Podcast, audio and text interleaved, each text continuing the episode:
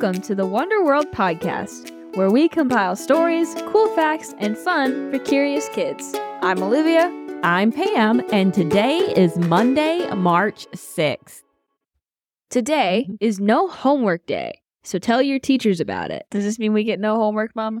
No, you're homeschooled. All of your work is homework, and you'd have to do something. Today is also National Procrastination Week, but we decided to celebrate that next week. And National Frozen Food Day.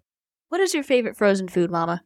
I think my favorite frozen food is probably frozen mozzarella sticks. How about you? My favorite food is definitely ice cream. Ah, what's your favorite flavor? Mint chocolate chip. I think that might be my favorite too. The United States is the country that eats the most ice cream, followed by Australia and then Norway, which you wouldn't think because Norway is so cold. In fact, around 90% of Americans have ice cream in their freezers at any given moment. The first recipe for ice cream dates back to a 1665 recipe book. That's so cool.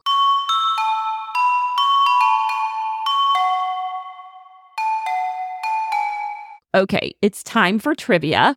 Which U.S. state is the only state to have not been its own country before joining the Union? Is it A, Vermont, B, Hawaii, C, Alaska, or D, Texas? We'll be back with the answer right after this day in history. And on this day in history, in 1863, Texas volunteers were defeated at the Alamo during the Texas Revolution from Mexico. Also in 1869, Dmitri Mendeleev first presented his periodic table of chemical elements to the Russian Chemical Society. Mendeleev's story is really kind of cool. He was a Russian chemist who's credited with the development of this periodic table. In the mid-1800s, he was teaching chemistry at the University of St. Petersburg, and he was trying to make sense of the various elements that had been discovered at that time.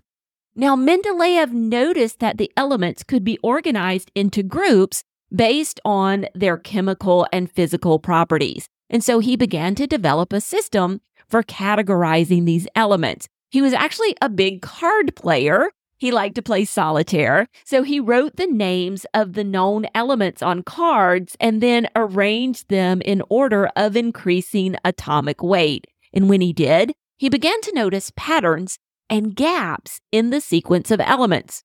Mendeleev realized that by leaving appropriate gaps in his sequence, he could predict the properties of undiscovered elements that would fill those gaps.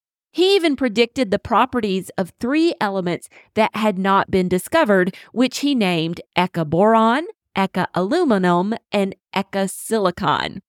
These elements were later discovered, and they were given the names scandium, gallium, and germanium, respectively.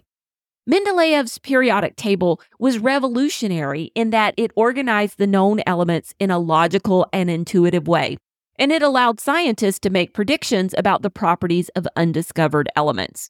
The periodic table is now a fundamental tool in chemistry. Actually, you could call it a big cheat sheet, and it's used to understand the behavior of elements and to predict the chemical reactions that they will undergo.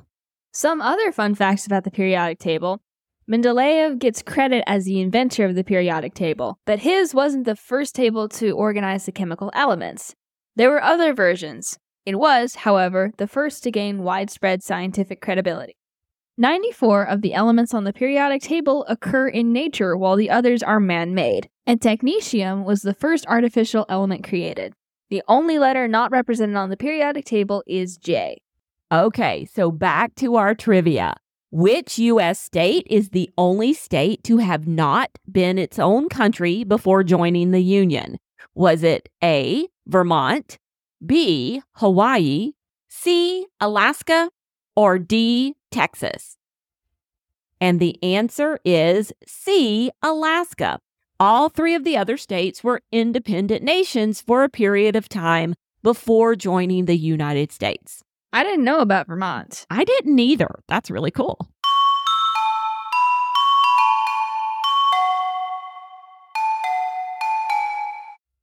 Marked six birthdays include, in 1475, Michelangelo, not the Ninja Turtle, the Italian painter and sculptor, was born today. Did you know that Michelangelo was not only an artist, but also an accomplished poet, and he designed military fortifications for the city of Florence, Italy? A man of many talents, he worked right up to the week he died, supervising the construction of St. Peter's Basilica at the Vatican in Rome and working on the statue of Pietà. Don't forget to check the show notes for links to images of some of Michelangelo's works.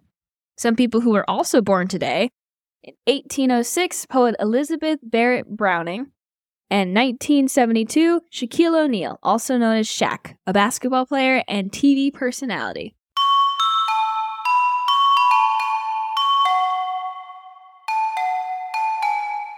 Now it's time for our word of the week. This week's word is quagmire.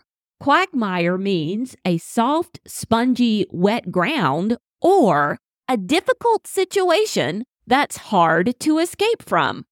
You could say something like, the girl was caught in a quagmire of her own making when she lost her mother's favorite earrings. Or, the long driveway in front of our house becomes a quagmire after a few inches of rain. Can you use the word quagmire this week?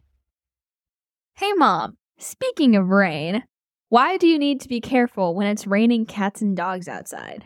I don't know, Olivia. Why? Because you might step in a poodle. No, I've got one. Why does Snoop Dogg need an umbrella? Why? Faux drizzle.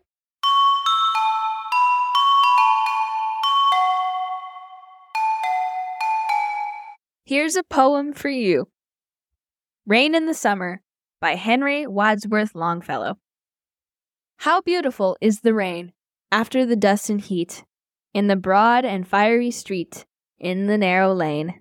How beautiful is the rain, how it clatters along the roofs, like the tramp of hoofs, how it gushes and struggles out from the throat of the overflowing spout. Across the window pane it pours and pours, and swift and wide with a muddy tide, like a river down the gutter roars. The rain, the welcome rain. Nice poem. But Mom, shouldn't it be hooves and not hoofs? Well, not according to Longfellow. Longfellow is Wrongfellow.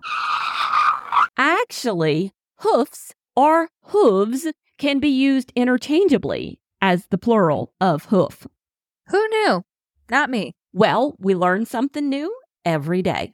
And that brings us to the conclusion of our episode. Thanks so much for joining us on the Wonder World podcast. If you enjoyed the show, head on over to your favorite podcast app and leave us a review. The reviews you leave help us to get word out about the podcast to more families, and we thank you. Also, don't forget we include resource and image links in the show notes for each episode to help you explore further. Find those at wonderworldpodcast.com. Until we meet again, keep wondering.